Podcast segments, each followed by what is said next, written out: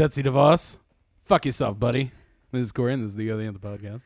Good afternoon, everybody. It's Rob. Welcome to episode 327 of the O the Anthem podcast, coming to you from the hashtag OTA LA studios, high above the 110 freeway in downtown Los Angeles, California. Thank you for joining us. Yes, thank you for joining us on your podcatcher of choice. The finest way to find it is anchor.fm forward slash O the Anthem with direct links to wherever you listen to your podcast so you can uh, check us out on your preferred method. And if you're watching live as we record this on Monday night on any of the available places to do that, make sure you leave us a comment or a question. We can get those live in studio as we record, or join the Discord channel. All of those comments go directly to Discord where we see them, or you can just comment directly on the Discord channel and uh, we'll discuss all your points. We already have some people following us in the Discord channel, so uh, we're going to make sure and uh, get those comments in at the appropriate time. Yes, indeed. All right, so kicking off from the top, doing something a little bit different. We're gonna get uh, well. Doing something a little bit different than mm, us, but not from the rest of the world. We're going to talk about Trump at the top. How about that?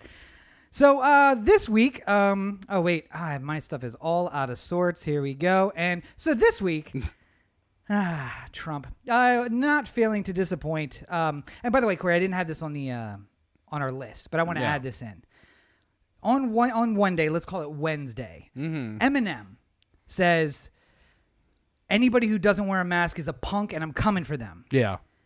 The next day, Thursday, Trump wears a mask for the first time in public. And I think that we just need to come to the realization that Eminem can solve all the ills of our society with a well-placed rap. I, I would say yes and no because I I think there's a lot of people who would argue that Eminem has also raised animosities in a lot of different respects. So Okay, if so you maybe ask, that's if true, you ask people in the in the gay community uh, when he was first coming out, I don't know if he was so uh, bringing us all together in this moment of peace. But I mean, I would say that I, res- I respect the fact that uh, at the very least I, I realize that uh, Trump um, must have had the realization like I like to pick fights with people, but this is not the one to do. no, no. I've seen the whole movie where he in- eviscerates people left and right. I, I don't need any part of this. I don't. I don't need to be left wetting my pants at the rap battle at Eight Mile. You know. Like, So I think didn't didn't he already do an anti-Trump rap too? Like just when he got Oh, sober. I'm sure- yeah, I'm yeah. sure when he, right when he got sober, he was like, "All right, I'm going to do a, a freestyle on Trump." And I think it was something that they did at like uh not the Grammys, but uh was it the BET Awards And- where he was like in a parking garage yeah, or something like he that? wasn't there. He was somewhere else. They recorded it. Yeah, there was just like 15 people in a parking garage and like M rapping to no beat. Yes. But like still like eviscerating like everything. Yeah. By the way, the ability to just like have a beat in your head and stay on that beat Mm-hmm. while you're just you know making it up as you go along, things I will never be able to do. Uh, but hold on for stupid. Stupid. The uh, parody cover is coming. oh, I'm so excited for it. But back to the real news. Uh, so Roger Stone, you've heard us talk about him before. Uh, what was his position in the administration?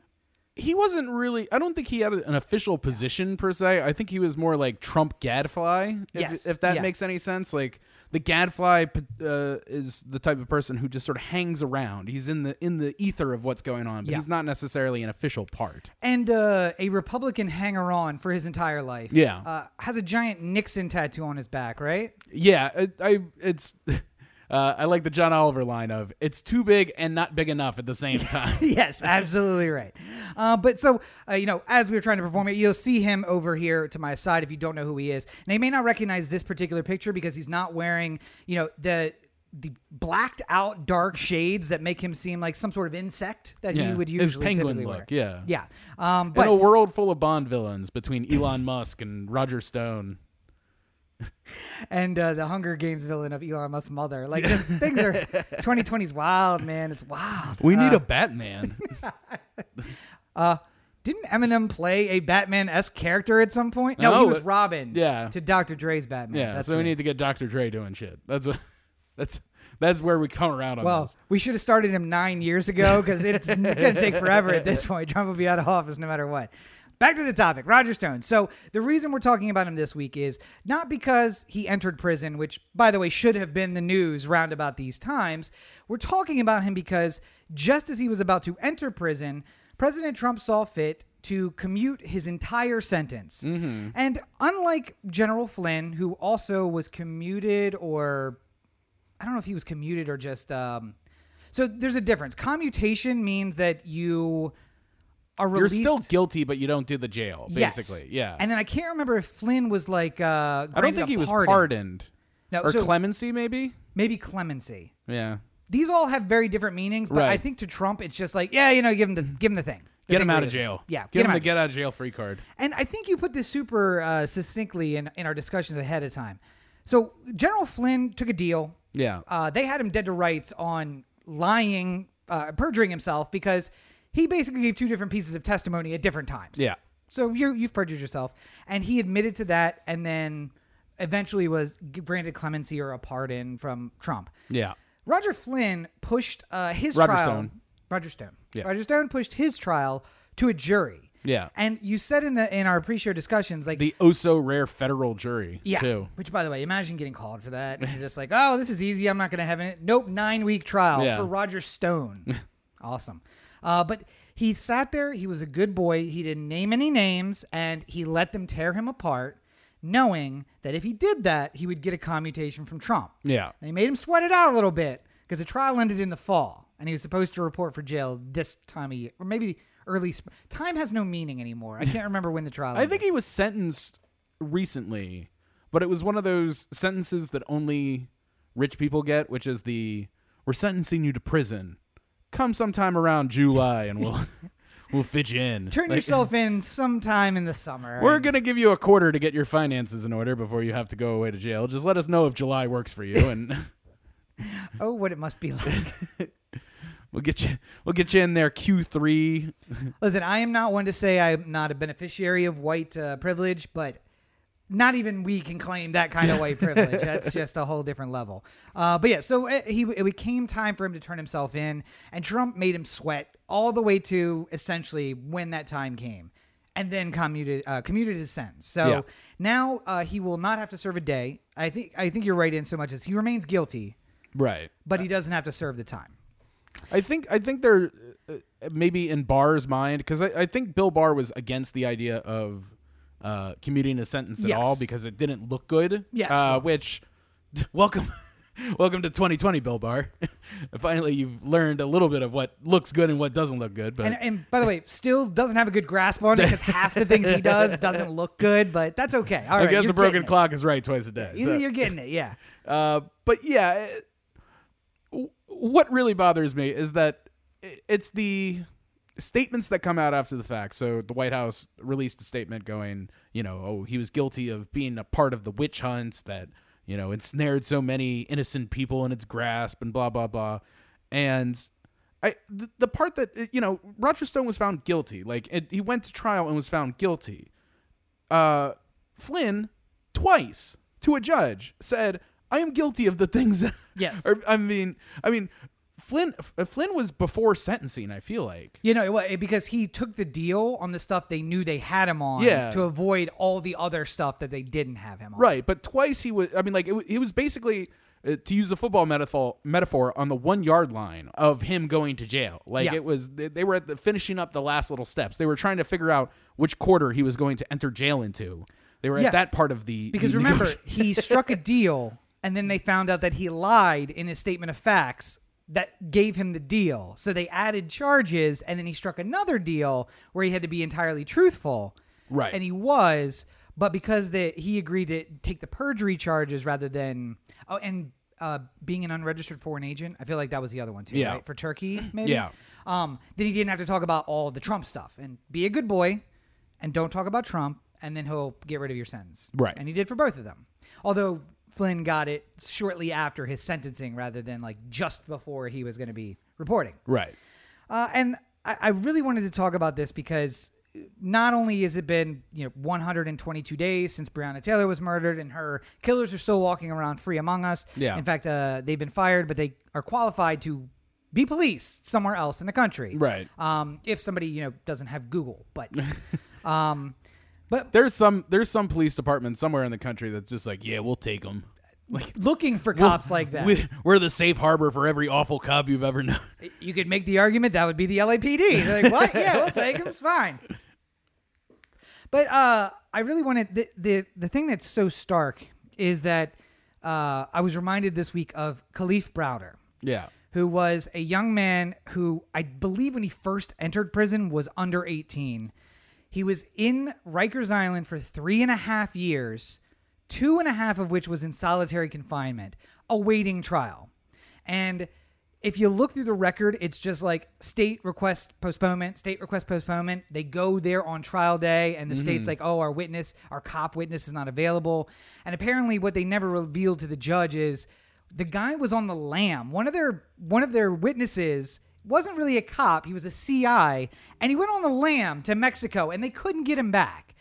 Meanwhile, uh, and he was charged with second degree assault, a, robbery and second degree assault and he just waited in jail for three and a half years for a charge that then he was released because finally they were forced to admit that they could not get this guy on extra extradited back to the U.S.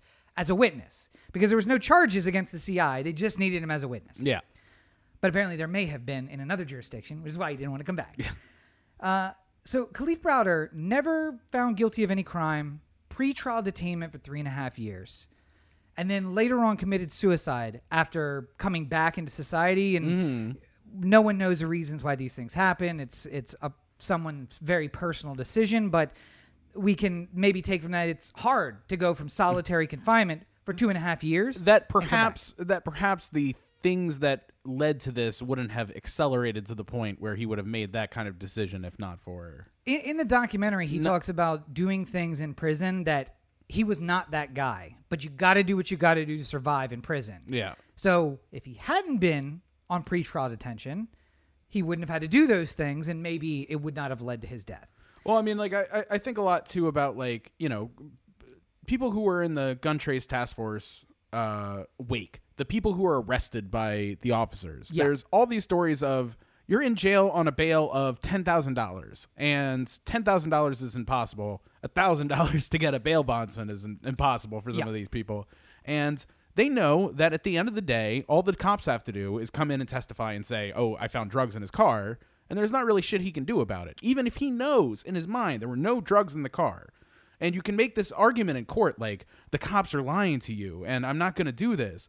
And then at some point towards the end of the trial, your lawyer looks at you and says, "Listen, it's not going well. Yeah. We have an offer on the table. You could be looking at 2 years if you take the plea or 10 years if you if you don't, and I can't guarantee you that you won't get 10 years. So you might want to think about the plea." And then you take the plea, and then all of a sudden, after the fact, uh, you, uh, the day you go into jail, they find that the cop was planting drugs on people. Yes. And they're dismissing cases left and right. But you pleaded guilty because you took the plea. So it doesn't And matter. Your effort of trying to get that guilty plea on a plea deal taken away is so much more difficult than if you had just fought the case and lost it Yeah. and sentenced to 10 years and then getting out early as opposed to pleading guilty to something that you didn't do to save yourself years on the back end. I, I watched the Outcry documentary, which is about this kid in Texas, and uh, basically that he does go to trial. He's found guilty, but he's facing two charges of super aggravated sexual assault of a child, twenty five to life for both charges. Yeah. and the deal that the state offers him is to run concurrent, not subsequent. Yeah. And he's like, his attorney's like, listen, so here's what you're facing. Um, the rest of your life or just most of it? What do you feel like here? And he's like, no, no deal, no deal. So then he, uh, when he's found guilty, he then says, all right, state's coming back to us again. If you waive your right to appeal, then they'll argue for concurrent, not not subsequent. Or Yeah. God, I can't remember what the other term is. Con- uh, consecutive? Consecutive. Yeah, not uh, concurrent, not consecutive. So he does take that deal. And then essentially the state uses that against him for the rest of the time. He's said he's innocent the whole time. And they're like, well, if he's really in- in- innocent, why would he take that deal? Like, we already found him guilty.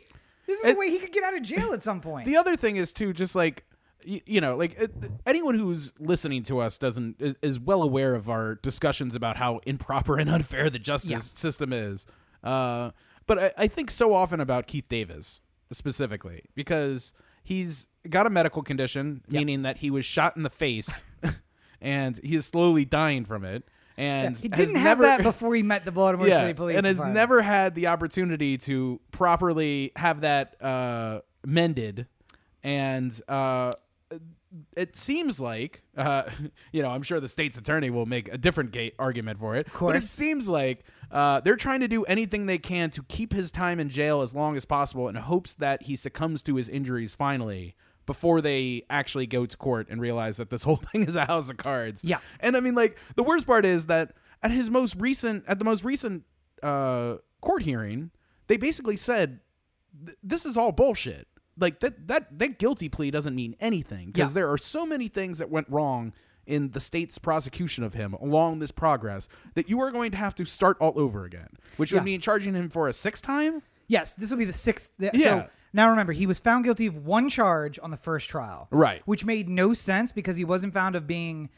Uh, he was found in being uh, in being um, firing a weapon, which as a previous he had a previous conviction, so he wasn't supposed to be in possession of a weapon. So by default, firing it that gives him a guilt. He has to go to jail. But the jury did not find him guilty of being in possession of a weapon, Right. only firing the weapon. And it's That he like, didn't have a possession of. how Yeah. does that make any sense? But apparently there was some negotiating back in the jury room, and they're like, "All right, you think he's guilty of something? Let's make a deal on one of these Yeah. charges." And come to find out, in the fifth trial, now the fifth one, that uh, the state had exculpatory evidence the entire time and didn't let it. Nobody knew about it until But I mean, like he's last week. right this very second he's in jail, Oh, yeah. and it's only because COVID basically has kept him from being able to go in and do normal court business to get out of jail. Yeah. Hopefully, up and you know, like get bail until his next trial, uh, which would be a humongous difference in his life. But nobody cares about people like Keith Davis Jr. Nope. Uh, it, it's only what you what connection you have and you know it's the the problem is that it, you know with Trump he could be commuting sentences all over the place like normal people do of people that nobody knows about. Yep. Gary Baxter, the guy who is an investment banker for Bear Stearns that, you know, murdered some guy in Puerto Rico and we're trying to we thought he was kind of fucked and you know, nobody knows who he is, so when he gets commuted, like nobody asks questions Yeah, but you when you for when you commute Roger Stone, it's a different level of uh of uh notoriety that comes with that kind of decision. Also, you commute Roger Stone weeks after you let the state of Texas execute someone who has been found to be actually innocent. However, so uh, this is another thing I learned by the documentary. A court, the lower court, can find you to be actually innocent, but unless you get a unanimous verdict by the Court of Appeals, you're not found to be innocent. So this guy got the lower court to agree he was actually innocent, and then he had a four, a fi- five to four decision against actual innocence in the criminal court of appeals. And then Trump again had the opportunity to step in and be like, "Okay, he filed a writ. Uh, well, let's postpone the execution. Yeah. and I'm going to step in because something's amiss here." Yeah. no, no, just gonna let him kill that guy.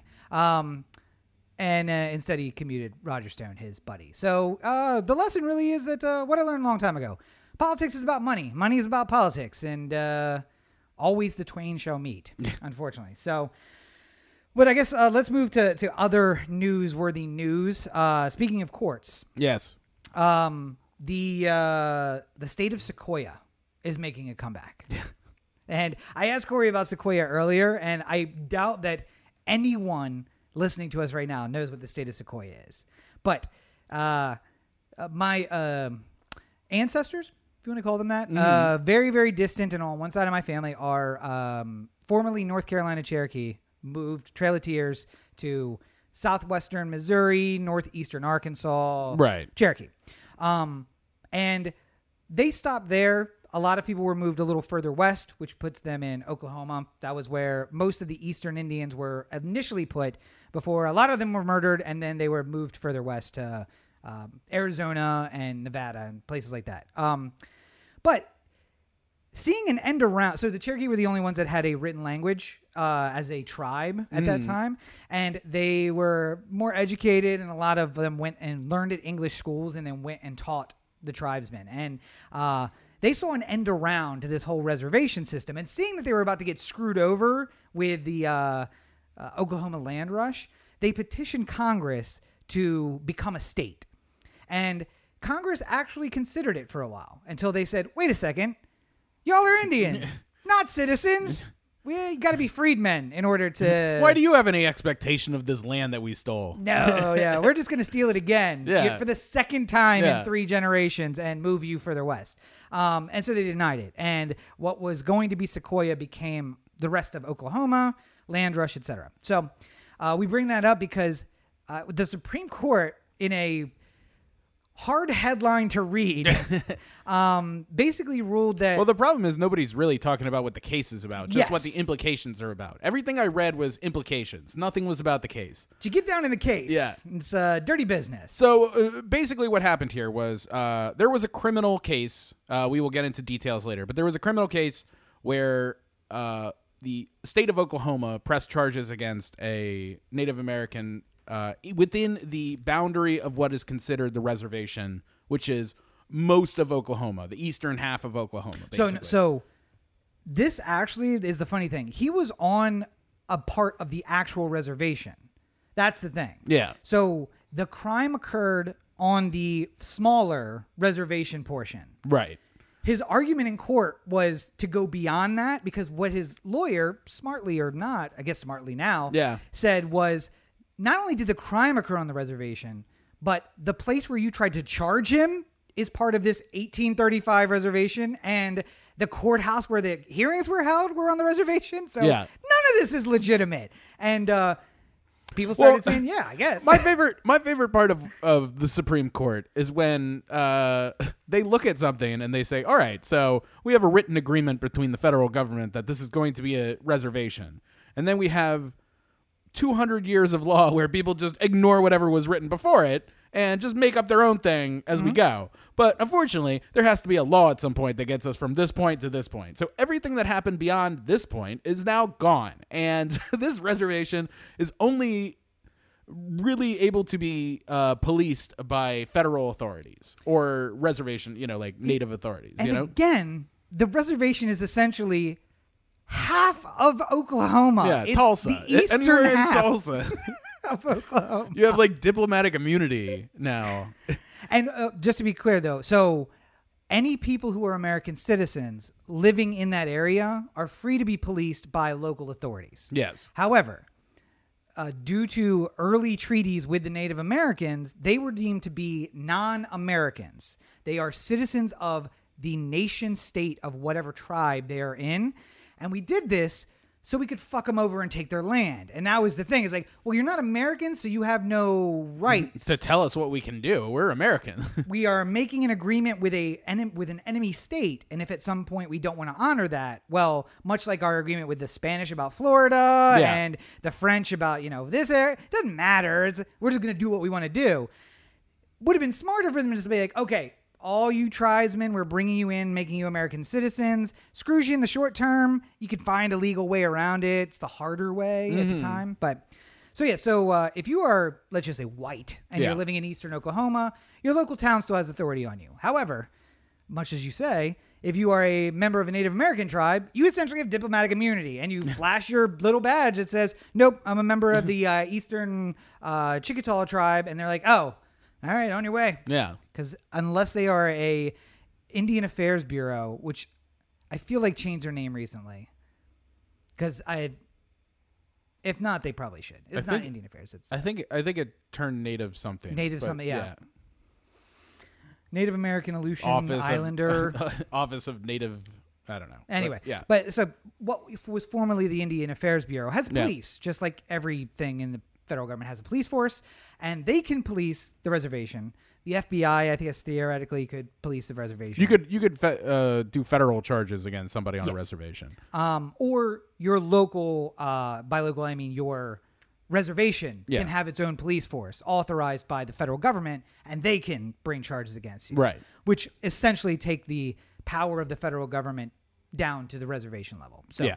uh, or to the, your local tribe level, and it's like, yeah, you're charged in front of the you know seven elders, but they're using they're wielding the power of the U.S. government through agreement. Yeah. Um, so they can charge you if they want. But, um, but where this case started yeah, yeah. is uh, a case of child rape. Um, and basically, the argument being that uh, not whether or not the crime was committed, but whether or not uh, they had the right to bring the charges in the first place. And like you said, I it, it it it seems very plausible to me that this is just one of those cases that works its way up, and you know, judges as they get it are like. I don't like the subject matter, but I have I see an opportunity to fast track this thing for Yeah. bigger courts. And if you are if you're a lawyer in a case like this, if you are a uh, judge anywhere along the line on a case like this, you eat out on cases like this. Yeah. This this helps raise your your profile and get you to bigger things. Uh, Sonia Sotomayor famously became a national known quantity in judicial circles when she ruled on Major League Baseball and Yeah. their their 94 strike. Uh, that is what propelled her from small little judge in New York to much bigger things from there. Yeah, and I think the other portion of this is apparently uh, these are judgeships filled by Bush and uh, Trump, Yeah. and you find amongst those folks a lot of um, a lot of Brett Kavanaugh's, uh, a lot of ironically Roberts before you know recently, Yeah. um, but a lot of guys who are uh, Alitos, not Alito. Um, damn, who am I thinking of? Scalia's. Scalia. A lot of Scalia's. Very strict constructionist guys who are just like, now wait a second. We have this treaty, Mm-hmm. and then I got a lot of like meandering nonsense, but no laws and no more treaties. And as soon as you have a treaty, it's a foreign nation. So a judge's decision doesn't mean anything. We're just going to ignore that. Yeah. And I'm going to look for a law or another treaty and not finding any, I go strict construction, which means the treaty is still the thing that controls. And because we're the Supreme Court, we don't care what anybody else says. We're going to say what we want to say. And um, the lower courts, I think, did a a job, good or not, of saying like, I'm looking at the Supreme Court and I'm seeing what's up there and saying like, I would always say that this is a uh, strict constructionist goes back to the treaty, but now I'm thinking I might be held up on appeal up to the next court. So I'm gonna stick with that. Yes, strict Yeah. construction. Let's go. And it worked all Yeah. the way up to uh, Supreme Court. So Well, and it's just fascinating because uh, the we're at the end of the session now, right? Yeah. Is that we're officially done with the session? I think that was the last case. Yeah. Yeah. Uh, because we also had cases before the court uh, since we last spoke about Trump's taxes and what is allowed and not allowed. Uh, the cases in the Southern District of New York uh, are allowed to go through, uh, or so much so that Trump is not allowed to block uh, the access to these Yes. documents. He might do some sort of thing. Well, it's going to take me five months to get all my documents together.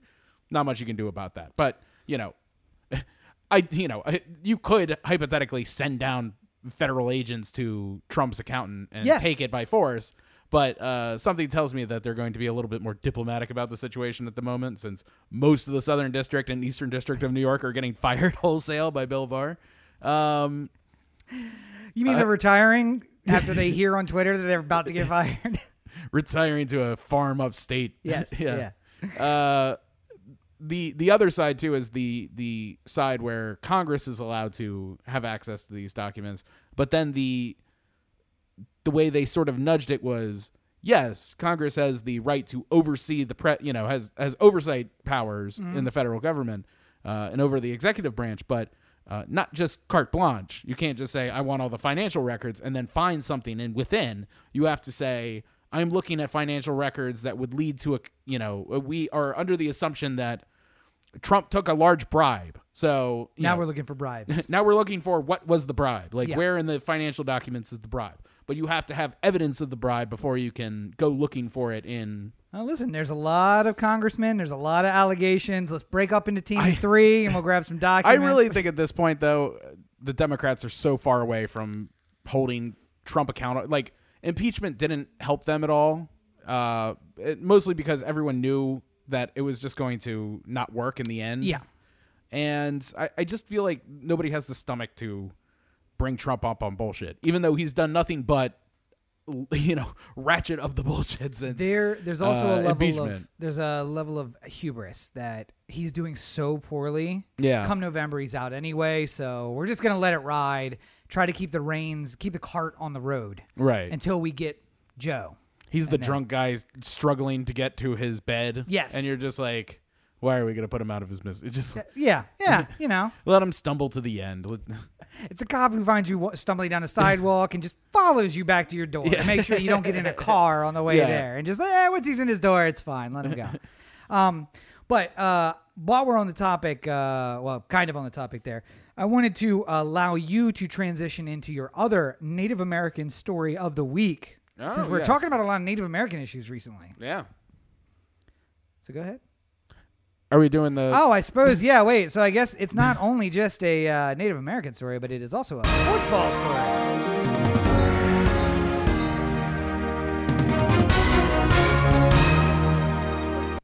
I don't want to rob people of a drop. I mean, it's the only one we have. So Yes. where's that for your So- consideration? One? Ah.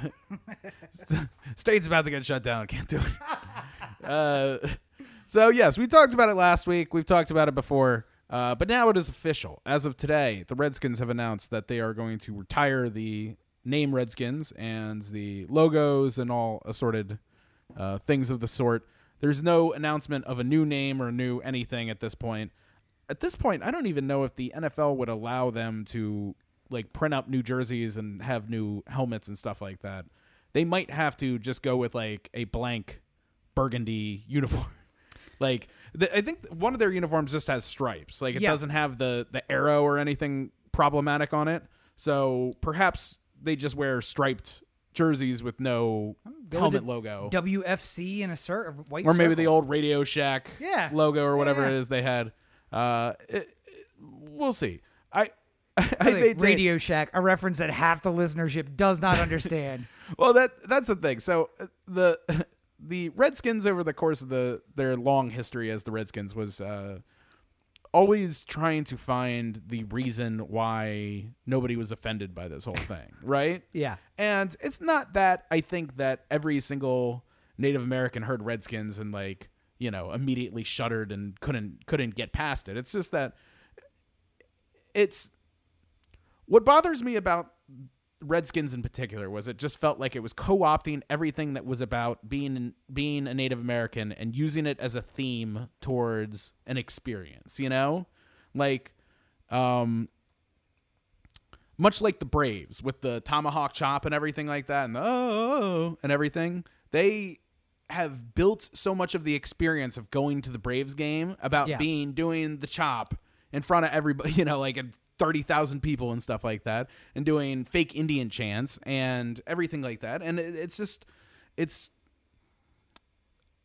I, I was trying to make the example with Roberto. He, he, he, he was one of the people who doesn't get why they have to change their name. And I'm just like, you know, if there was a if there was a team that had a Latino slur in it, Yeah. and it's not the worst in the world, but it's you know The San Antonio, exactly the word that you thought I was about to say. Yes. the one I the one I used in a private conversation with Roberto, but not on the podcast. Yes. yeah. Uh, And you know the um no, but I'm saying you if know, their like- if their mascot was the uh the the road sign of the three the Yeah, family yeah, running yeah. across the highway. Or I was saying like you know like you would you wouldn't be as upset maybe about like whatever they used as the name of the team, even if it was just like the the Los Angeles Mexicans, right? Yeah. Like you wouldn't be offended necessarily by the name Mexicans, but what what really bothered a lot of people was the co-opting of everything that was seen as co-optable by a largely white audience. And that that has always been my if you have a, a Los Angeles Mexicans team and then you have people doing the Mexican hat dance in the parking lot while drinking Budweisers. yeah. You know, like it, it doesn't say you know, or if like every That time only you get flies on May 5th, all right? It's the only day we're allowed to do that.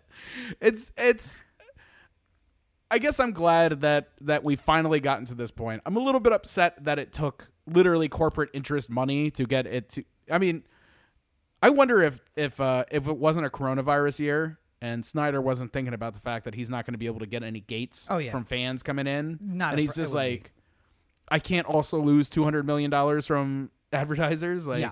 maybe I could lose some advertisers if I was going to have full houses every week, but I can't compete with both of them. Yeah, and uh, if I could call on the fan base to be like, if you really want to keep the name, we need to pack this house every Ooh, we have a single week. Kickstarter going. Yeah. Uh, and I want to say, I, I think we've lost him during the uh, episode here, but uh, Tony Steele, who's been a guest of the podcast before, just putting Redskins in the title of the episode brought a Tony Steele out for the uh, episode, and he claims to have a pressure valve. I hope he comes back to let us know what his pressure valve is. But uh, just like Tony, if you're watching on Twitch or Facebook or YouTube, you can put a comment wherever you're uh, listening to us, and it'll pop up right here, and we can discuss. So if you have a pressure valve, a fix for this uh, situation, let us know. Um, let me tell you what I don't think is going to fix it. Holding 35% of players' salaries. I don't think that's going to be a fix for No. anything that uh, they're trying to do right now. It's a, I, I just don't get like I get why you you as an organization are trying to uh, recoup some costs if you're not if your business is op- not operating at peak potential. Yeah. But literally nowhere else in the world does this happen like this. Uh, if I have a restaurant and I'm always busy on Saturdays, uh, I don't take reservations, but just people always come in on Saturdays. So I have extra people come in, extra staff ready to work. Uh, if nobody shows up that day, there's a parade and they didn't know about it. Uh, yeah. It's still paying all these people. I'm not like, well, we had less customers. I'm giving you less money. They might get less money in like tips or something like Oh, right. that. Well, I mean, see, you're avoiding the fact that you're going to pay them two thirty five an hour, and they'll just make nothing in tips. Right. Well, I mean, uh, at the restaurant I worked at, we paid a, a Oh, reasonable, true. True. Yes. a reasonable minimum, a usual minimum wage, not a unreasonable server minimum. Uh, it was. Uh, I, I don't know. I just. I think that the there are clear delineations between teams that I feel like are doing this with uh, the right intention in their heart, if you will, and the ones who aren't. So we talked about the Seminoles. The the Flor- Florida State came to an agreement with the Seminole tribe. Yep. And uh, uh, the Blackhawks. I didn't know the whole story before, but boy, am I glad I know now. Yeah. That the Blackhawks that they're referring to is an actual Native Tribe. American by the no no just a, a single guy by the name of Black Hawk oh, all who was a great Indian hero in the Illinois area, and it was, There you go. it I don't know. It'd be like if Baltimore had a John Waters or something like that. They, Oh, were, yeah. they were honoring a a a person, and they called the team the Blackhawks. They put his likeness on the logo. So the logo's a specific person, Yeah, it's supposed to be a specific a person. Generalized. uh, Apparently, yeah. yes. Okay. Fair enough. so, uh, you know, to me that seems more reasonable because you're you're honoring somebody. You're Yeah. you're you know, it's not. Uh, and there's nothing particularly, you know, like the Indians using Chief Chief Wahoo as the logo. That one is like, Yeah. you know, yeah. if it, if it was Chief Much Respect or something like that, then I think it would be easier to say we are respecting the culture. But when you call it a Wahoo, Yeah. like, also, if Chief Wahoo didn't look like Andy Rooney doing yellow face, doing red face, I mean, Yeah. then it probably would be a little better too. So But I mean, like, just the the language that goes with how these teams have been have been categorized to is the is the other side of it. Uh, and I feel like everyone has their own line. Specifically with the with you know the Redskins, there there have been many polls that have been put out over the years where the percentage of Native Americans has been low as far as the how offended are you scale on this thing but I, I really do feel like it, it it hurts nobody except for Dan Snyder who deserves it. So I, I don't I don't see why we're not I will say, doing that. a lot of the I so I read a little bit up on this this week. Uh, a lot of the polls. Guess who did the polls? Well, the Redskins. The yeah. Redskins did the polls. Yeah. and they uh, Well, they also said like, well, Native American drew the logo. So Yeah, if yeah. He, if he didn't think it was offensive, then you know. uh, yeah. So it's really inter- go back. If, But if the first the first time that there was an honest attempt by anybody to try and get the name changed was a Native American group in 1972. yeah. And then throughout the years, there were different. There was a. Uh, they were trying to get the trademark turned over in '91, and it got really close to to going through. Yeah. And then at the last minute, it was saved by some upper court. Uh, at more recent years, the the trademark had been removed, Mm-hmm. so uh, there was success in that regard. But you know, this is not a new issue. Like, No. And uh, the, the going through the history is very very interesting about how uh, the Jack Kent Cooke was the one who changed the logo and he did it essentially as a pressure valve. He was just like, we're gonna get a, an actual Native American person to draw us a thing, pay him immensely for it. And then that way it's, you know, not just the na- the word with an R in a circle. It's Yeah. the uh, a I suppose like a Blackhawks idea. We're gonna honor them through uh, having this image, and then uh, Snyder apparently right after he did he bought the team did polling and they called 768 Native Americans, asked them one question in the poll, Yeah. and then he's been standing on that poll for like 10 years, and it's like wait, wait so you called up a guy and you're like, hey, you're Native American, right? Uh, were there Redskins? Is that a slur to you? No. Okay, cool. Thanks. And you hung up. Like that's all you did. You didn't set up anything to try and get more information. Um, and then you just use that as strong as you can, Right. Forever. Yeah, I, mean, I, I, I never, I never saw, uh, heard the name Redskins and like shuddered. Like you know, liberal sensibility never, never overtook me with it. Yeah. right. But at the same time, I also recognized that doesn't seem like it fits the same way that other ones do. You know, like Rams. There's no real. There's not, never going to be a point where we go like, you know, like, well, we got to get all these Rams off of our sports teams. I don't know. when the vegetarians take over, man, it's going to be a problem. LA. Did one more thing? Did you see the the the barstool tweet that I I retweeted there? Uh, me? Which, which? There there is a truly remarkable image on Twitter right now, and I have to uh, share this with Rob real quick. okay. Uh, it was uh, the most popular team in every state. Okay. Okay. And I just want to uh, give you a couple and just see if you can if you can quickly name to me the most popular team in these states. Okay. Uh, cross sports or on NA? Any pro or uh, college team Ooh, And okay. I will tell you that there are a couple. So, for instance, I'm not going to ask you this one, but the most popular sports team in Montana is the Yankees. Yes. So it's not like there's a Montana team Yeah. to really root for, but apparently the Yankees are really, really popular. there. Okay. Uh, but I'm going to give you a couple that are the teams of the state in which they play. Or Okay. easy one up up front. Maryland. I- See, I want to say, I want to say Ravens. It is the Ravens. Okay. Okay. But then the problem is like Terrapins. Like as if you throw college teams in, I know way more people who like claim to be Terrapins fans Yeah. than claim to be Ravens fans. But How about DC? the District of Columbia, Mm-hmm. Nationals. No, it's the uh, Capitals. Oh, okay. Yeah. Sure. The Nationals Wait, did I- get Virginia though. I thought you said uh, major sports. My fault. Okay, now now I'm in the right mindset. Go all right, ahead. now I'm going to throw you some curveballs. All Okay. right, you ready for this? yes. Texas. Uh, it's not the Longhorns. No, it is the Houston Astros. Okay. I Wait, was wait, like- wait. I was like a little bit surprised by that one. Did uh, are we sure that's an accurate polling? were there bangs when people were answering yeah, questions? to- yeah. Uh, this is this one. Uh, I I hope you never get Okay. most popular sports team in Florida.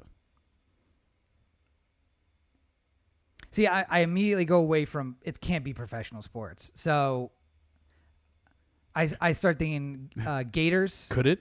Could it be a professional? There's sport? no way. Wait, uh, okay, so But could it be no, Gate. Uh, it's got to be the Gators. the Miami Marlins? Are you- according to this is the most popular sports team in Florida? Did they poll 12 people in Florida? like, what's the? There's no way.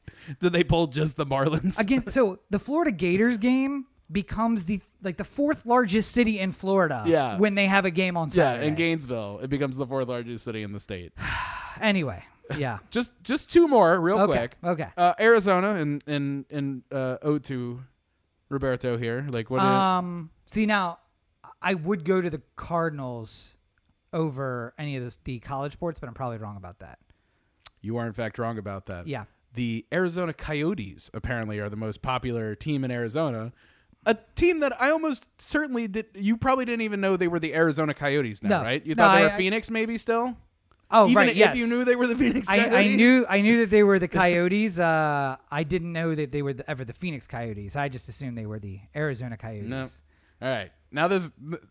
This By the one, way, that is an NHL team. For those of you who may not know who the Coyotes are. This one, this one will flabbergast you. Okay. California.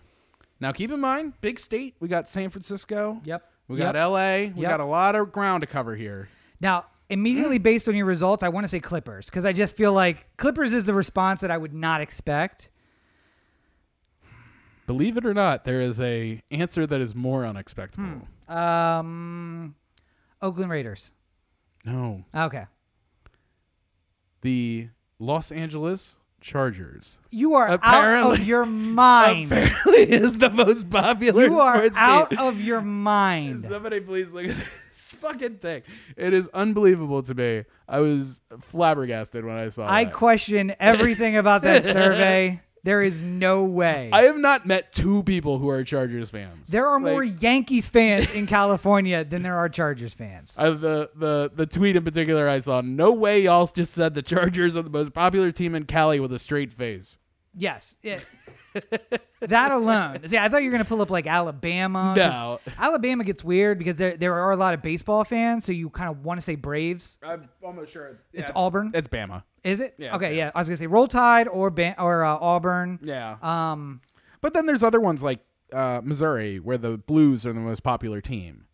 But you also have the Cardinals, which is like one of the most loyal fan bases. right, but then And then in New York, it's not the Yankees, it's not the Mets, it's not the Giants, it's not the Jets, it's the Bills, according to this thing. So now, and I'll tell you why those make sense. Why Missouri and New York make sense because there are multiple teams. There's Royals, Cardinals, there's Chiefs, and not How not the, Rams how the anymore. Chiefs aren't more popular than the Blues, though? Well, because the uh, there are a lot of hockey fans in in uh, Missouri, and they only have the Blues to cheer for. Yeah, I guess so. And the Bills have the entirety of upstate New York. Yeah. While New York City is split on football, it's split on hockey, it's split on baseball, everything. Yeah. So when you're talking about raw numbers, literally all they have upstate is the Bills. the yeah. Bills. And when you get dummies to jump off vans and into tables, I immediately think that's going to be the most popular team. So True. I don't. I don't see Yankee fans in the Legend Suite jumping on flaming tables. no, anytime soon. absolutely not. Um, so we had a couple other things, but you know what? Let's just uh, let's close up sports ball for now. How about that? Yeah, All that sounds So- good to me.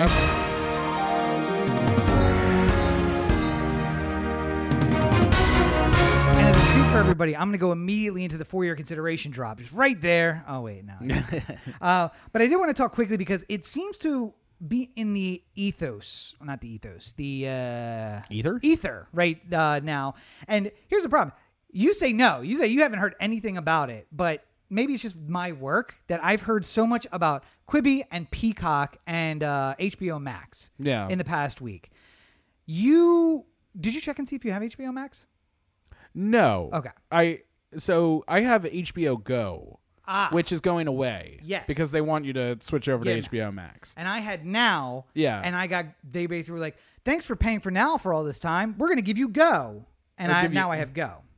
I mean uh Max. Now Yeah. I have Max. I Yeah. mean, it's the same price, so there's no reason you wouldn't just Yeah. have Max. yes. Uh, my problem with Max when it came out was that I have only a certain type. I I have a Fire Stick in the living room, and I have a Roku in the the bedroom. Yeah. and neither one of those has HBO Max on it yet. uh okay. So I don't really have a means to Did watch it have it. HBO now? it did. Okay, so the HBO now on my Roku Yeah. updated to HBO Max. Oh, well, th- there you go. Maybe maybe they're trying to backdoor this one. Literally nothing changed. Yeah. It only the icon changed to Max. Hmm. Now I don't know if I have all the content and if they're just like, we're gonna brand this until we figure this mother out. Um Yeah. But yeah. Well, the problem was that HBO re- or uh, Time Warner announced that they were going to uh, uh, launch this service, and they're just like, it's going to be amazing, just like Disney Plus and Netflix. Hmm. And then it came time to negotiate the contracts to get them on the platforms, and Yeah. they're just like, seems like you're, seems like you're raking us over the coals, Roku. And they're just like. Yeah. Yep, you're uh, a multi-billion dollar company that announced you're launching a new service and it's going to need our platform to get through. So yes, we are raking you across the coals. Yeah. Maybe you should have thought about working out the deal before you announced it. Especially when you give us a date that you're going live, and we're just gonna we can postpone as long as you want. Yeah, Listen, fine. we don't need to have the app. I don't care. So uh, HBO Max aside, I've been hearing a lot about Peacock, uh, Yeah. and I don't know if again that's just the world Well- that I live in or not. well, Peacock is interesting to me because they have free ad-supported versions of what you're watching. Yeah. So uh, there is a way to watch Peacock without ads, and you pay a certain amount a month. Uh, but then there's also like Peacock free, essentially. Yeah. And having a free option in this world of uh, you know HBO Max is costing what like fifteen dollars or something like that, thirteen dollars, Uh, and you know got it for cheaper Disney's ten and Yeah. Netflix is twelve, and like you're adding all these things up, and eventually you're getting to the same thing as a cable bill. bill. Yeah. Yeah. Uh, it's Plus, nice, I pay for internet. It's nice to know that you have uh, that NBC is giving you basically a lot of the catalog for free, more or less, and you have to watch ads, and not even as many ads as you would watch if you were watching NBC on TV. Right. Yeah. Uh, now the question is, is the NBC library and the things that they have access to the type of thing that's going to make you constantly go check? There are two shows on there. Yeah. Do you know what those two shows are? Well, they're gonna have The Office soon. Gonna have The Office. Yeah. And then after that, they have like The West Wing too, don't they? oh, or is yeah, that HBO? Only you. No, only you and I care about that. But yeah, that's HBO Max, I think. Yeah. Friends is going over to Peacock Oh, is after their current contract. So it won't be till next year. It's I like thought it was on 2021. Max. No, no. It, it- well, it may be now, but once whatever their current contract runs out, it I comes don't- back. Uh, According to a podcast that I was listening to about, I think I think that is incorrect information because I think the Friends deal for HBO Max was like, you know, a decade long and Mm. you know, three hundred million dollars or some, the guest some on, amount amount some insane amount of money. The guest on the podcast I was listening to was basically like, eh, no matter how much stuff you have, inevitably it gets down to like, oh, I need something new, and then you hit Friends one one or Office one one, and that both of those series were going to be on Peacock. Yeah. not immediately. Friend, or uh, uh, actually, The Office will be on immediately because um, I mean, the pro- ran out. the problem with you know if you have a a lesser show, uh, not to pick on it because I loved it, but like Studio 60, Yeah. right? That's an easy Peacock one because nobody has been banging down the door to get the streaming rights for the one season of Studio 60. Oh, maybe, maybe. But I'm saying like Maybe nobody we'll have like a, there hasn't a been a big bidding war for it. Maybe so we'll have a Breaking Bad where so many people love it. They're like, Sorkin, we gotta- come back. wait a minute, It's been twenty years. Matthew Perry, Matthew Perry, and Bradley Whitford. How'd end this work? Sarah Paulson. It's like a star-studded extravaganza. we need to get all these guys back together. Yeah. Um, but it's, yeah, I, I mean, listen, it, it's gonna have a lot of shows that are gonna be that like if you don't really care what you watch and you just want to have something on, I mean- have those shows. if, if NBC has the rights to something and nobody is interested in trying to get the rights to it to put it on Netflix or Hulu or anything like that, then th- they're going to find the way to get all these shows back and, and work it. But I mean, a, a Friends like show, you're going to have to pay for Friends. Like that's just part of the. Mo- I, yeah, and I get. I, There's like no said, there's no discount. There's no NBC discount for Friends when you would say the same thing about The Office, though, right? It's the most watched thing on Netflix. they but paid gonna for be, it though. It's gonna be on. It's gonna be on Peacock. Right, but they're paying for it. Oh, are they paying for it to be on. Peacock? Oh, yes, a lot. That. A significant amount of money. But it's NBC was- Studios. Yeah, but so the this goes back to uh, oh, they have to compete, right? yeah so they this have goes to this, goes back to US v. Paramount, That's right. which uh, in in terms of distribution of uh, properties that are individual corporations for the Yeah. argument of uh, selling them and the rights distribution and stuff like that, you can't as a fiduciary take a lesser deal just because you have a pre-existing relationship with because everyone who has interest in the show is going to not get paid as yeah. much. Yeah. I mean, you could say we're going to get a better spot on NBC and we're getting paid, or Peacock, and we're getting paid $10 million less than we would in the HBO deal. Yep. Like, there's reasons why we would take one deal over the other. It's not all about money, but at the end of the day, if you were not looking out for your client, uh, the people who have uh, equity in the show, then I'm just gonna I'm gonna put a big asterisk up there because also it's possible US v. Paramount is uh, overturned in the next few years. Um, that's more of a going forward problem, though. oh, that, oh, that's also true because, Because, yeah. it would because the US v. Paramount only applied to no no because it broke up the uh, the system the studio system so they could make it retroactive. Right, but so what what had, had what had been happening before was there would be uh I come up with a show, right? I come up with friends. Yeah. Uh and I go to different networks, but I have a relationship with some studio or some uh, entity that will produce the show and create the show and release the show, but not necessarily distribute the show. Right. So I might work at Warner Brothers to create Friends, right? And I might film it at Warner Brothers Studios, and I, I their you know their team is in charge of production on the show, but then they sell it to NBC. and, and more to clearly, air on NBC. more clearly, it could be ABC Studios produces it. Everything is done there, and then Right. they sell it to NBC, which is why some shows you get that weird like it's on NBC, but ABC Studios splash at the beginning at the end. Right. And more recently, there have been more uh, studios going, why the fuck are we making properties and then selling them to other networks? Why don't we just worry about making as many good properties and keeping them under the same roof? Uh, If it doesn't go very which, well, we'll put which it on became streaming. easier with everyone becoming intertwined with, uh, you know, various corporate. Disney owning everything, basically. Yeah, yeah, yeah. Well, same thing with AT and T, Time Warner, and NBC Universal, and like you know, the the list is long and plenty of Yeah.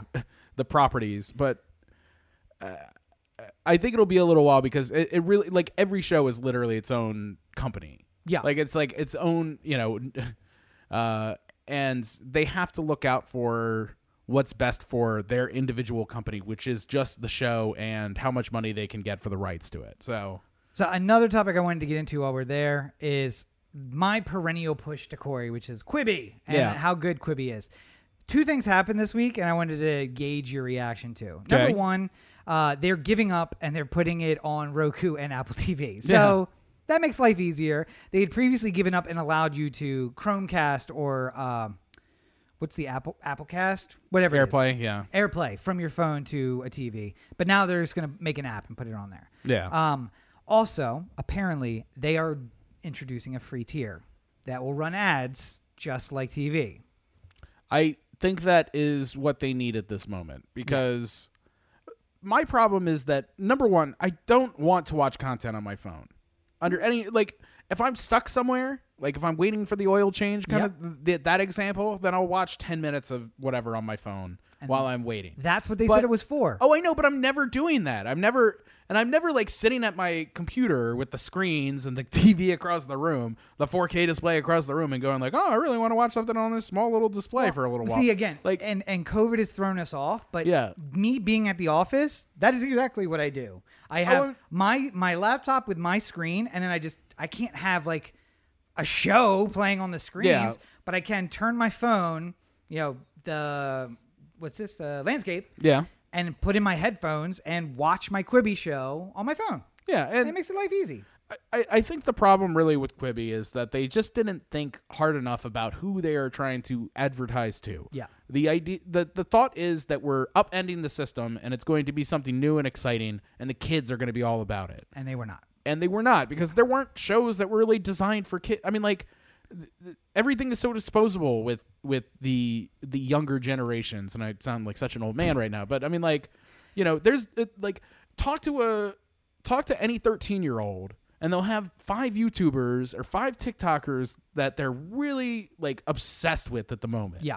And then come Christmas time, they don't even know where they live or what they're doing. They don't they don't care anymore. Like it's like I'm really into Jake Paul and then I don't even know who fuck Jake Paul is and it Quibi's problem is I have a bunch of shows that I really like from Quibi. Yeah. And they do not care about that. Yeah. That's the problem is that you made content for me. And maybe to you 70 year old executives, I'm the youth. Yeah. But I'm not the youth that Right. you need to get. You need to get the youth youth, the people I call young people. So And I, I almost feel like, as far as the length of content, I mean, not that you couldn't do 10 minute episodes of things and that it wouldn't be enjoyable, but I almost think that, you know, sort of the YouTube web series model is the way that works the best for that sort of thing, or like a internet based TV show that has that.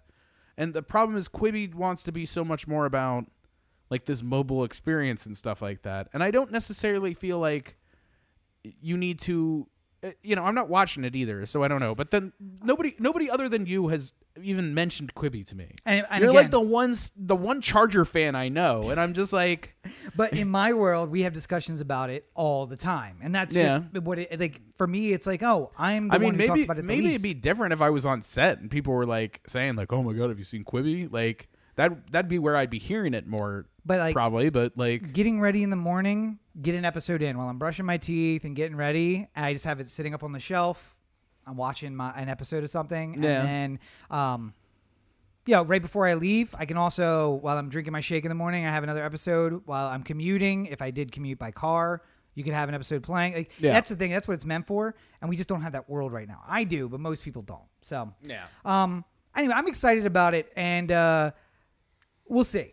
But the, I mean- one of the reasons I brought it up, though, by the way, all all these media ventures, uh, people seem to forget. Like a lot of these media ventures, their first couple months in the in the in the game are very rough. At Netflix, uh, when they first started doing streaming, Yeah. was not great. why would I want to wait for this to load when I could get a DVD sent to my house? Yeah, in and I get one the day. yeah, and the things they have on streaming aren't anywhere close to what I'm getting on the DVD. Like this old movie from the '70s. What am I doing? What am, By the way- what am I? My father? Kids at home, um, Netflix used to send DVDs to your house. That was how it worked. You Well, get the and- three or four, or And five. everyone seems to forget about the whole Qwikster nonsense. Oh, like where, yeah, that's right. Where it's like, oh, Netflix is going to be where you stream, and Qwikster is going to be where you get your DVDs. Now I don't know anybody who gets the DVDs anymore. I so there are there are stuff there are things that by contract when Netflix first got them they got in these extremely long contracts yeah, only for DVD. So Yeah. maybe eventually they'll be on streaming, but there is some stuff that if you search for it, it just says available by disc only. yeah, And I don't know anybody who has a disc membership anymore. Like I hung on to that for a long time, Yeah. only to get Gone with the Wind. Then Gone with the Wind left Netflix because they were going to HBO, and um, so I dropped it yeah. because once a year I watch uh, Gone with the Wind. That's my Thanksgiving tradition. But nonetheless, I though the funny thing about this though, by the way, is they finally decided to go to a, a model that includes ads, and it coincides with the so even on the paid model there were still ads. It was subsidizing the low cost of uh that with the high cost of production, and now the advertisers are starting to leave. So now it's like, okay, now we're going to run ads to give you a free tier, but they may not have enough advertisers to fill the ad spots that they need. Yeah. So uh, it may be like uh, bailing water out of a ship with a hole in it. Well, the Like, other ah. the other problem is that they're Quibi is making these deals with people who are like getting their full rate when they don't necessarily deserve their full rate. Yeah. and I, this isn't picking on anybody, but like, you know, I I think I heard Christoph Waltz got a million dollars for his Quibi show, and uh, uh, most dangerous game. something like that. Yeah, Yeah, yeah, yeah. And he was pitching that around to other places, and there was some level of interest, but not at a million dollars for Christoph Waltz. Yep. But when Quibi is willing to pay you a million dollars, well, got to go to the person who's willing to pay you like that. And, uh, I think it was on Simmons, right, where he was saying like it's the home of the seventh best idea for all Yeah. your creators. Like Yeah. when no when no one else will take this idea, Quibi will take it and do it. But it's also, I hope, I, mean, think, I mean, what Quibi needs is they need somebody who's hungry to create something for that venue. Like, if if you get some creative, and it probably won't be a name creative, it'll be somebody who's scrappy and up and coming and stuff like that, who will say, you know, like, oh, I have this great idea and it works perfectly within the Quibi model. Like, you know, until House of Cards came out, nobody gave a shit about Netflix as a original stuff. yeah. Yeah. Like I go there to watch there were stuff. there were a couple Netflix things before House of Cards, right? It was like there was like one show that wasn't popular and one movie that wasn't popular, and it felt very like TNT original movie. Not to Yeah, pick on I- TNT I original don't remember movies, what they were, but, I yeah. do remember like the first year it was just like swing and a miss on Netflix. And by the way, people love to jump on that shit too. Like, Yeah. you hear a lot about, how terrible Quibi is because people are on the bandwagon of like how terrible Quibi is. Well, nobody, no, the two things Hollywood loves the most is tearing somebody down and building them back Yep. up. So right now we're in the tearing down Quibi stage of it because they haven't captured the minds of America right off the bat. Uh, almost none of these services do.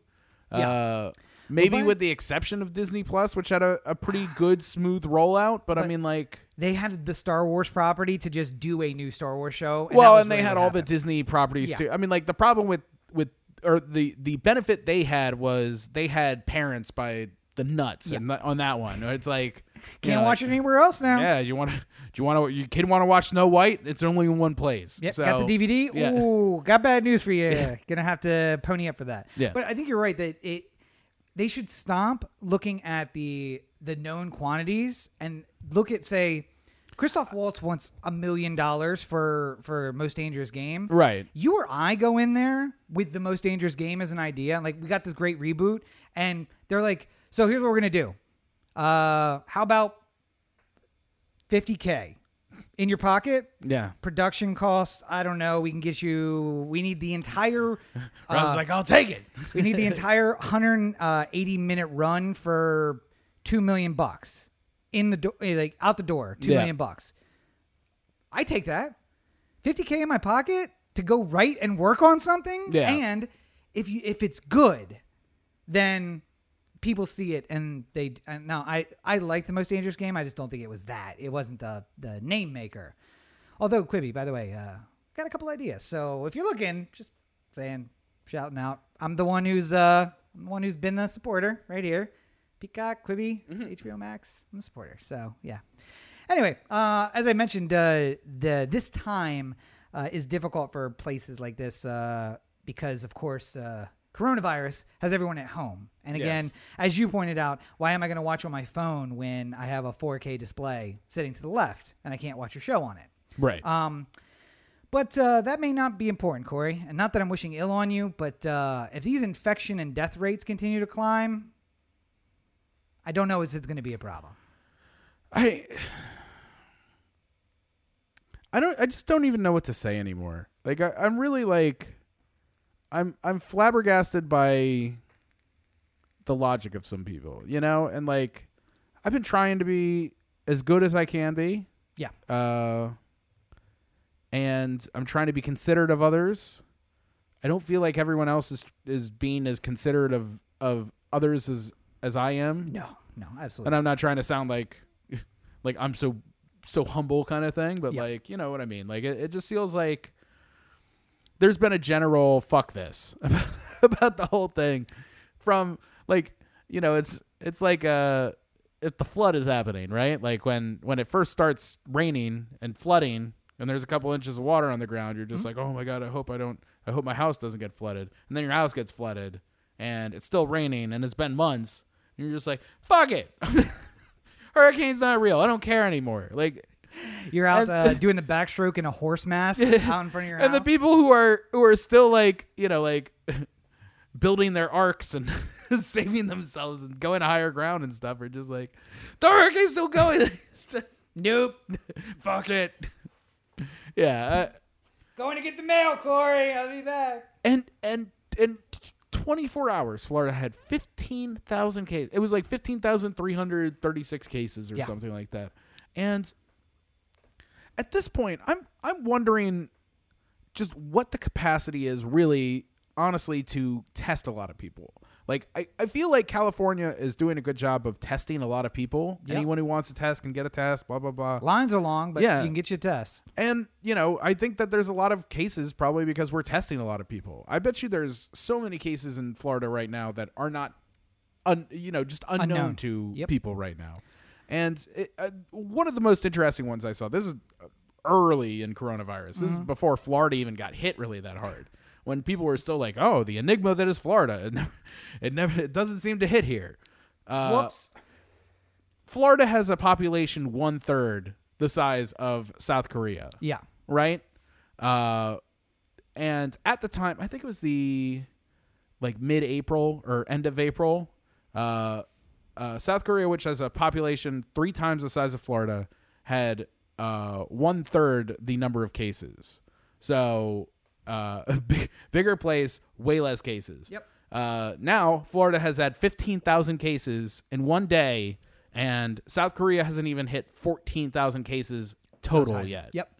Um, now there are differences between South Korea and America. Number one, it's not as big, so there's less. Uh, you know, there's more people at play to have to contact trace under a South Korea type system. We also, though, we call it a democracy, but Mhm. they have a history of like more authoritarian Yeah. style democracy. So they're like, stay inside, and everybody's like, okay. Yeah. Yeah, it's it, it's more it's uh, mass are more uh, culturally culturally acceptable there, Yeah. so Yep. that helps as well. But I, I, it to me, it's amazing that you know the KBO is playing with fans in stand right now. They've been playing this whole time uh, in America. We're hoping and praying that somehow a baseball season is able to happen Hmm. and basketball and hockey and football beyond that. Like Yep. we're we're just crossing fingers and hoping and praying, but Well, It- LA County is a county with 10 million inhabitants, and uh, I guess I think they called it back of the envelope math. But yeah, there are likely 74 ICU beds right now in the entire county. yeah, That's where we are. Yeah. Um, and and that's not taking into account that uh, I think the conference um, convention center has already been retrofitted as a hospital, so that like if need be, it becomes spillover hospital space. But that's not an ICU. Yeah. An ICU is at a hospital with a lot of like medical personnel around and equipment. Not like, hey, we're gonna put you here to die. yeah. So, um, it's scary. And people not following directions. I, I don't, even on my ride home today, I saw people sitting outside of a restaurant. And as I stopped at the light and I could see people sitting outside of the restaurant, I heard someone toasting to like, gotta take advantage. Yeah. Because the governor shut down the state. And the way that this works is he announced today, shutting everything down. So it goes into effect at midnight. So a bunch of people rushed out to bars and restaurants today Yeah. To make sure they could take advantage. And I hate all of you. Just with the fire of a thousand suns. Um, and you know, I, we've been saying all along, if we could just tell everyone, go buy two weeks worth of groceries, go inside, and do not leave. Stay Yeah. in your house for two weeks. We'd be done. Yeah. It would burn itself out. Households would be infected, yes, but you'd all get infected. If it's going to happen, it's going to happen. And then it burns out inside your house and it doesn't go anywhere else. But even when they were saying stay at home, emergency workers only, the freeway has p- traffic on it all hours. And that's the thing. Like when when it was when it was quarantine time and Yeah. everything was closed. The only place you could go was supermarkets and gas stations. Yep. You go out on the balcony and you're looking around and it's 4 a.m. and there's still a steady stream of cars coming by and you're just like, Where are you going? these can't all be like frontline workers, you know? Like, Yeah. there's not enough. uh, th- th- There's too many people going by to just all be doctors and nurses, you know? Like, Yep. or you know, firemen coming off their shift, or policemen, or whatever. Like, By the way, uh, if you want to be disturbed, go list at the uh, go look at the list of critical critical essential workers Oh, I'm on sure, yeah. California's. Like that'll tell you why. Uh, Funny, uh, casino dealers, essential, workers. Uh, once they reopen, but um, I know you guys are tired of hearing us talk about it. But we actually have someone else who has offered an opinion uh, to tell you to well, I don't know. I guess we'll see what she has to say. But uh, it's friend of the show, Flash, coming from the East Coast, where we don't know what uh, the situation is, but I guess she does. So let's hear what Flash has to say, shall we? Hi guys, it's Flash, um, one of your favorite listeners. Um, I'm calling because I just got off. Well, I got off the phone of leaving my lovely governor of Massachusetts a message because I am currently sick. Hopefully not with COVID. Um, hopefully with just strep throat. But I am one of those people who has spent now the last 118 days working from home and literally only leaving to go grocery shopping. And it didn't matter. And it didn't matter because everything else is open and so all these germs are everywhere. So it is frustrating that um I've had a fever of over a hundred for now the last three days and it's really not my fault and I it's somebody compared it to when you're the person in the group who's used to doing all the work and you still get a failing grade because nobody else did any work or showed up. So that's what it feels like for me right now. And um yeah, just a different perspective of somebody who is not doing so well but is super careful and um yeah. Hope you guys are well and I hope you guys are all safe. I know you guys are in a hot zone and so just be safe and be well. All right. Bye. Well, thank you, Flash, for uh, leaving a message. Of course, everyone can uh, call and leave us messages. Let us know that they are doing well or Yes. otherwise. Uh, number is 443 219 7595. what's that number again? 443 219 7595. And let us know in the message if we can play it on the show. But, and I will say, uh, you know, I know the first thing people are going to say is like, listen, she likes needlepoint. She stays inside all the time. She's got to be an old lady. No, she's not. She's younger than us. Uh, and uh, one of the most frustrating things is like, oh, well, it's just old people. I'm like, no, No. absolutely not.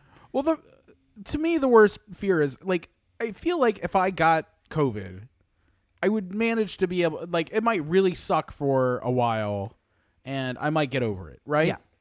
Uh, I don't think I'm in a high risk per se that would Yeah, high risk group. You're not. yeah, like Yeah. that would that would danger me to the point where I'd have to risk it in a hospital or something like that, or hope that I get an ICU bed or something like that.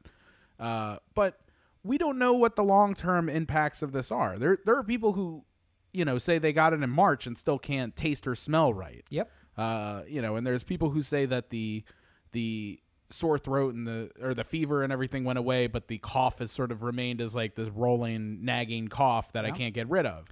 Uh, People are having strokes. They're having heart conditions related to it. It's- Well, and- and the other thing, and I, you know, I, I, I have to imagine that there are a lot of people who are fucking dealing with this, which is like just the the run of the mill garden hypochondriacs who, like, you know, I don't necessarily get worried about every little thing, but sometimes, you know, my ankle hurts a little bit. Mm-hmm. It's like, oh, every time I take a step, it really hurts.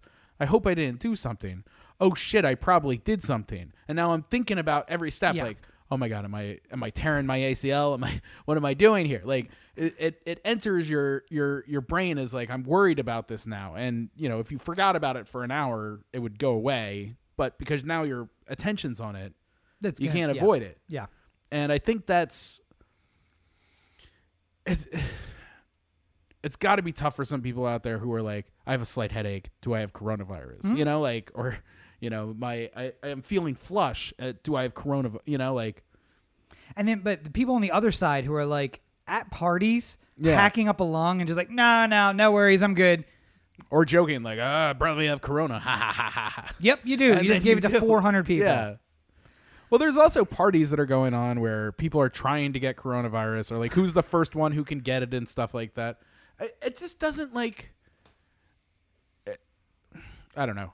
The the one that really bothers me. I, I have to do this. I, I'm not trying to pick on religious people here, but goddamn. Yeah. Uh, I've been hearing more and more, mostly people complaining at like city council meetings about like not wearing masks and stuff like that. But there's been way more of this argument going on where God provides and God gave us these lungs with which to breathe and uh, he will protect me from COVID because I don't need a mask to protect me. I, I just need the prayer. Yeah, I just need God's love and I'll be good. Mm-hmm, But this doesn't th- that logic doesn't work anywhere else. Like if it's a sunny day and you need to keep the sun out of your eyes, it's not against God's will to put on a hat Right. Yeah. or wear sunglasses. Mm-hmm. It's not if it's 12 degrees outside, it's not against God's will to put on a jacket and some pants. Like it's it, it's just you protecting yourself. I am going to start making that argument, though. I'm like, listen, if God can keep COVID out of your lungs, He can keep I your mean, legs warm. Realistically, if God is protecting you in every single way, you should be walking around naked all the time. Like,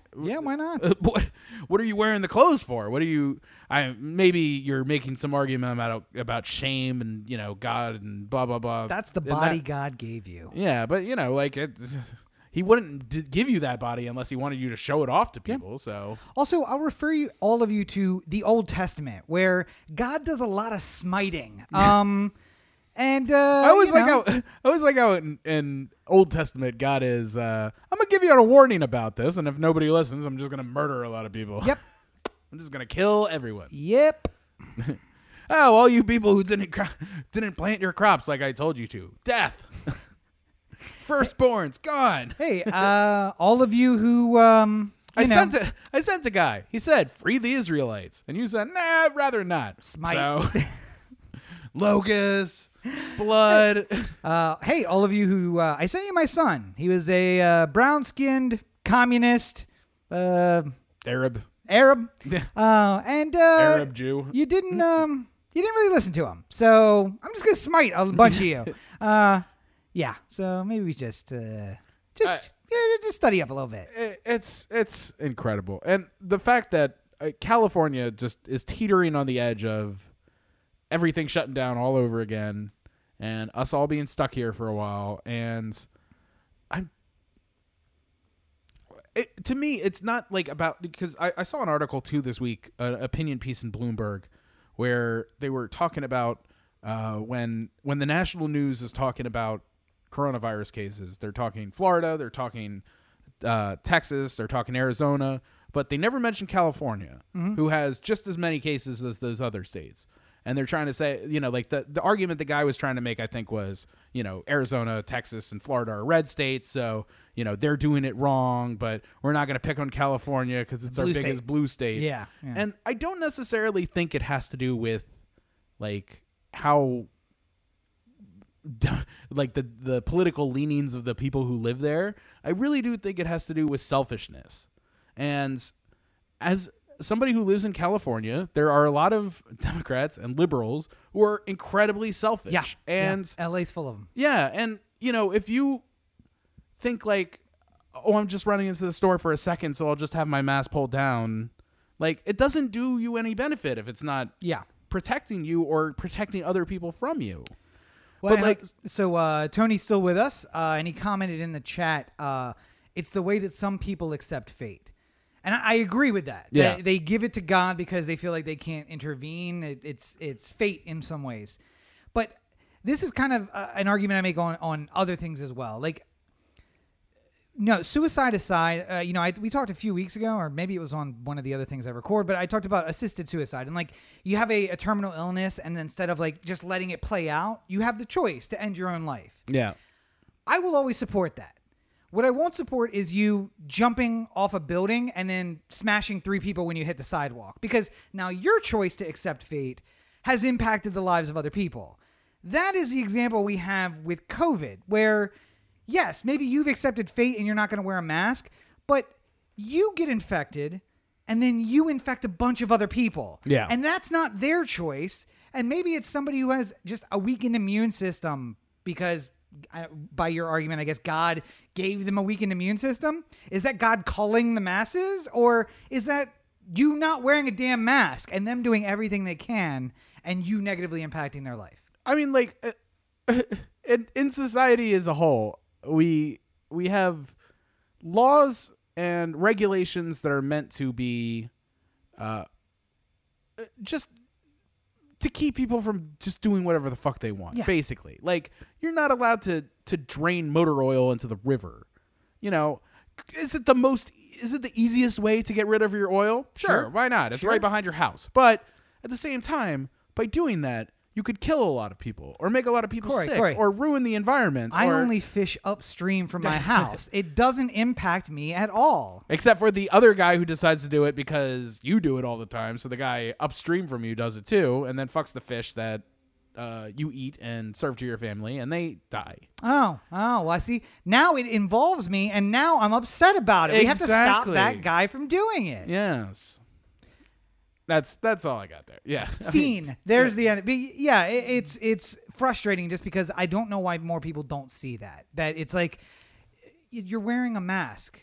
I get it for whatever reason you think it's a taking away your liberty, but again, my, my grandfather went in D Day plus three. Uh, I have no argument more than that. That you know, four million Americans between 18 and 25 went across the ocean, fought and risked their lives in order to fight against uh what evil, if you want to call it evil, but like domination of another nation to make sure that democracy and freedom or whatever. But, all you got to do is put a fucking mask on and stay inside. But troops, Oh. like troops, are like the most unassailable entity that America has, right? Yes. And we we think about it What in about terms. police? I mean, Wow, not so much anymore. The uh, but like you know we we have memorials erected all over this country for the brave men and women of World War II who lost their lives, and now we are at the point where we're losing as many lives as we had in major world wars. Yeah. where hundreds of thousands of people died and just uh, simple things like uh there was there was some uh uh number i saw where it was like you know we're at 130,000 deaths or something right now and we're expected to get up to 210 by the end of September but we could cut that down to 150,000 if everyone wore a mask. Yep. like just the way that the virus they the way they figure if everyone just played along we could cut you know 80,000 lives. What do you like how is that not worth it? That's that's that's I, you would you would cry at the the tomb of the unknown soldier, but you're not crying at the tomb of the unknown single mother who died of COVID and now has a child that's living with their grandmother in Arkansas. You know, like and, and I mean, it. We have surpassed, by the way, the deaths in World War One. That's where we're Yeah. at. That you know, if and maybe for us that's a little old for somebody that we would have known, but like my dad was born in 37. He literally knew people who went over and came back, and he was growing up with those people around him that they know um, people who fought in World War One. We've now surpassed that in a domestic virus transmission. It beyond me. By the way, Tony, the number once again is 443-219-7595. What- what's the number? 443-219-7595. And appreciate you uh, joining us in the chat today. Yep, and uh, I mean everybody can call, leave messages there, send us text, uh, and that that's for in between the shows. Yeah, we're And- still we're still working on our process of being able to to handle live calls during the show. It's Yeah. not that far away, but there's still some kinks here. So But uh, yeah, looking forward to that. So Yeah. uh, you know we are already way way longer than we assumed, but I do want to get to the last story because Baltimore once again in the national news. Oh wait, no, not in the national news, unfortunately. Uh, but it is making local news uh, around the area. Um, again, eh, national news for pulling a statue into the harbor, but this story, nothing. this story fascinating though. So, uh, member of the Baltimore Homicide Department, uh, the one who, one of the detec- detectives who was working on the Sean Suiter murder slash uh, suicide slash homicide slash shut the fuck up, whatever the hell was going on there. Um, he had a dispute with a contractor uh, over some work that was being done at his house, and uh, apparently this dispute got to the point where the officer said, "Give me your give me your driver's license," and then he ran his his stuff and found out that he had a suspended license and said, uh, "Either you give me my money back, or else I can make this real problematic for you." Which is, uh, uh, I'm I'm not I'm not totally up on the law, but that is that is blackmail, right? Yeah, it, it is, and, and uh, it's especially bad because he was on duty when he was having this Yeah. conversation in uniform with but- three other members of the Baltimore Homicide Department. There are fucking four homicide detectives on the bench right now because of this nonsense. Luckily, he homicide's not a- drove him. Homicide's he not a drove- huge problem. He drove the contractor to his to his bank so that he could get a thirty five hundred dollar check. This is unbelievable. And the lawyer, my favorite part is the lawyer out after the after the uh, arraignment or whatever it was saying, uh, "There's no criminality here." It's like, no, really? is this a contract dispute? Like, a Contract dispute. Uh, yeah, it was. Uh, and then he brought a gun into it. Uh, so be like if Rob and I are negotiating a contract, and at some point during it's like, well, if you don't sign this thing, I'm going to murder you. Then it stops becoming a contract dispute. no, no, point. It becomes Still a contract dispute. Cain and Abel had a contract dispute, and uh, Cain won. All right. I would like to see how this lawyer handles irate customers with their contract disputes. I imagine if, if somebody was just like, I can make your life real fucking difficult, he's just like, Are you threatening an officer of the court? how dare you, sir? No, uh, it just ends up in a Mexican standoff. It is like, "Well, we're no, don't worry, we're just negotiating. It's okay, it's okay. Just a simple contract dispute. Uh, but yeah, so uh, you know, it, this doesn't make national news, but the statue going in the harbor does. But uh, once again, homicide bit of a problem in Baltimore, and currently four of the maybe twelve or fifteen homicide detectives on the bench.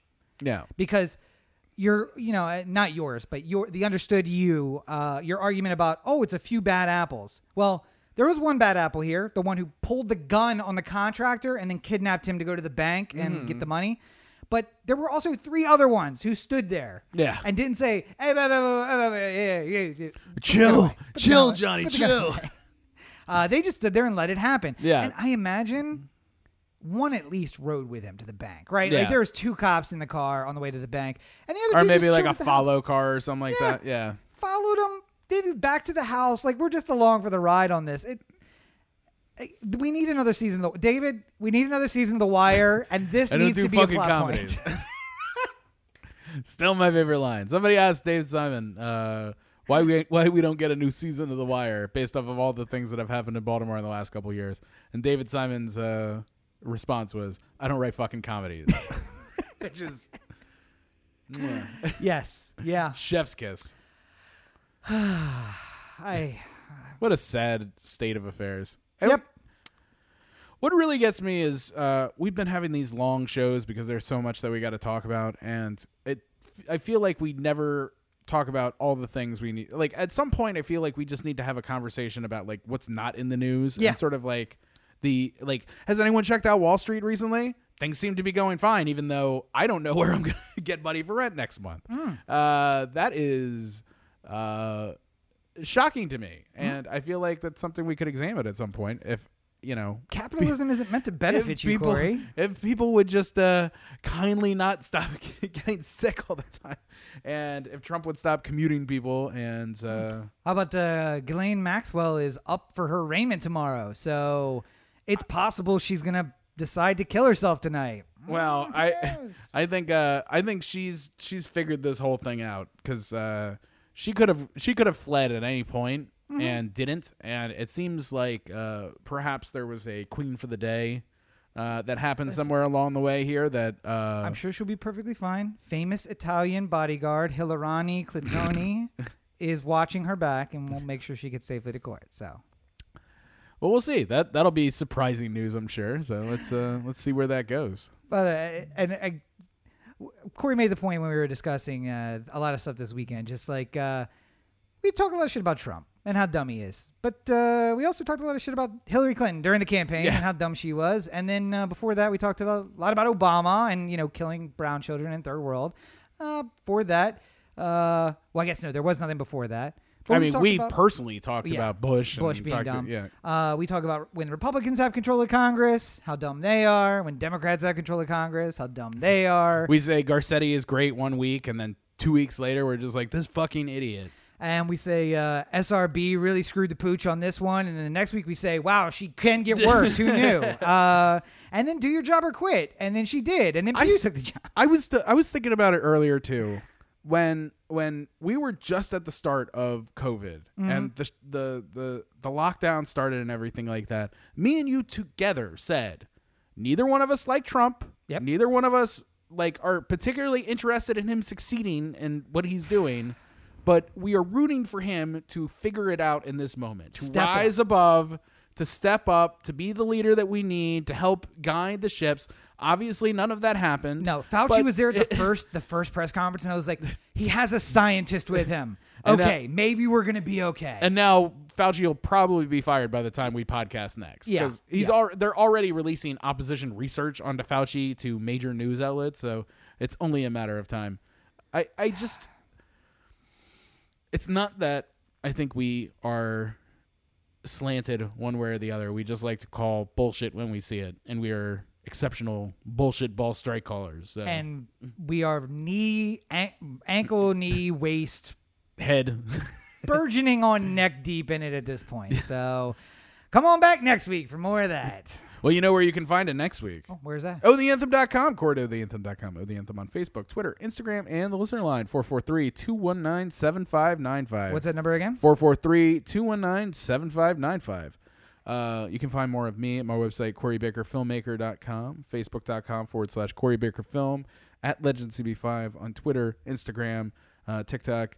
Um, I'm trying, I would like to do a new feature this week. I'm trying to find time to film it. Uh, hopefully, uh, that is out on Thursday.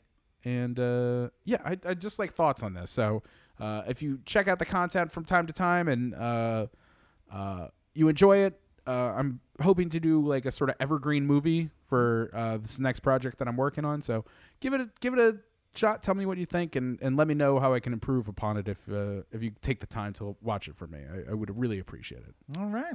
Uh, and uh, while we're here, I'd like to thank everybody who joined us in the uh, chat. Of course, no matter where we are live, you can always comment on the stream or um, applause. Golf clap for everyone in the chat tonight. Uh, you can, of course, join the Discord directly and uh, converse with us not only during the show, but while we're doing show prep, in between the week. Do you see a story that we should be talking about? That's where we keep the discussion. So join us over there on Discord. In the meantime, you can find me at Robert and Cheek, the other way, at Robert and Cheek on all your social networks. It's over there somewhere. Uh, that includes Facebook, Twitter, Instagram, Snapchat, TikTok, Tumblr, everywhere. At Robert. Oh, Parlay at Robert and Cheek. Parler. Parler. I keep saying that. God, I, I don't go there enough. Uh, Let me parlay with you for a minute. I am. I say parlay because I'm the only voice. So it's like uh, uh, Pirates of the Caribbean, where it's just Johnny Depp, and he's like, parlay.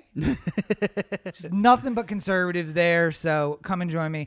Um, new episodes of uh, Everyman Movie Review, of course, going up bi-weekly, and by that I mean twice a week, not every other week.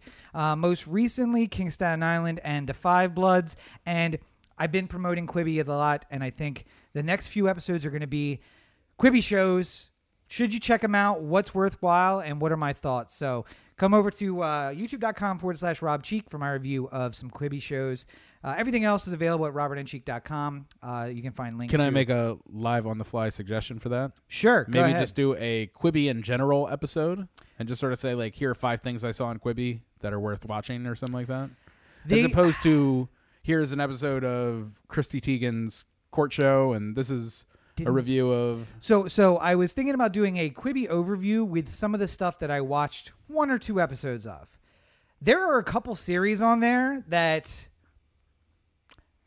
they deserve their own uh, their own thing. all right. Because basically, what I want to do is to provide enough information to get somebody past episode one. Because I feel like you're an episode one watcher, and then you you might bail out. But I want to give you just a little bit of the whole season, so that you're like, oh, I'll stick around until that thing that Rob said happens, and then see how I feel. And by the time you get there, then you're in. So Yeah. All right. But like Chrissy Teigen show was fine. Uh, the new Punked was okay if you like Punked, but I'll talk more about it about the Qui- on the Quibi show. So All right. check it out over there. Sounds good. Yep. Well, I think we've done good here today. We've done something. I don't know if it's good. But as always, you're listening to the O the Anthem podcast, part of the O the Anthem digital network. For Corey, this is Rob. Have a great week, everybody. And if we weren't late, we'd never be here. Mm, and if we didn't run long, we'd not have a show.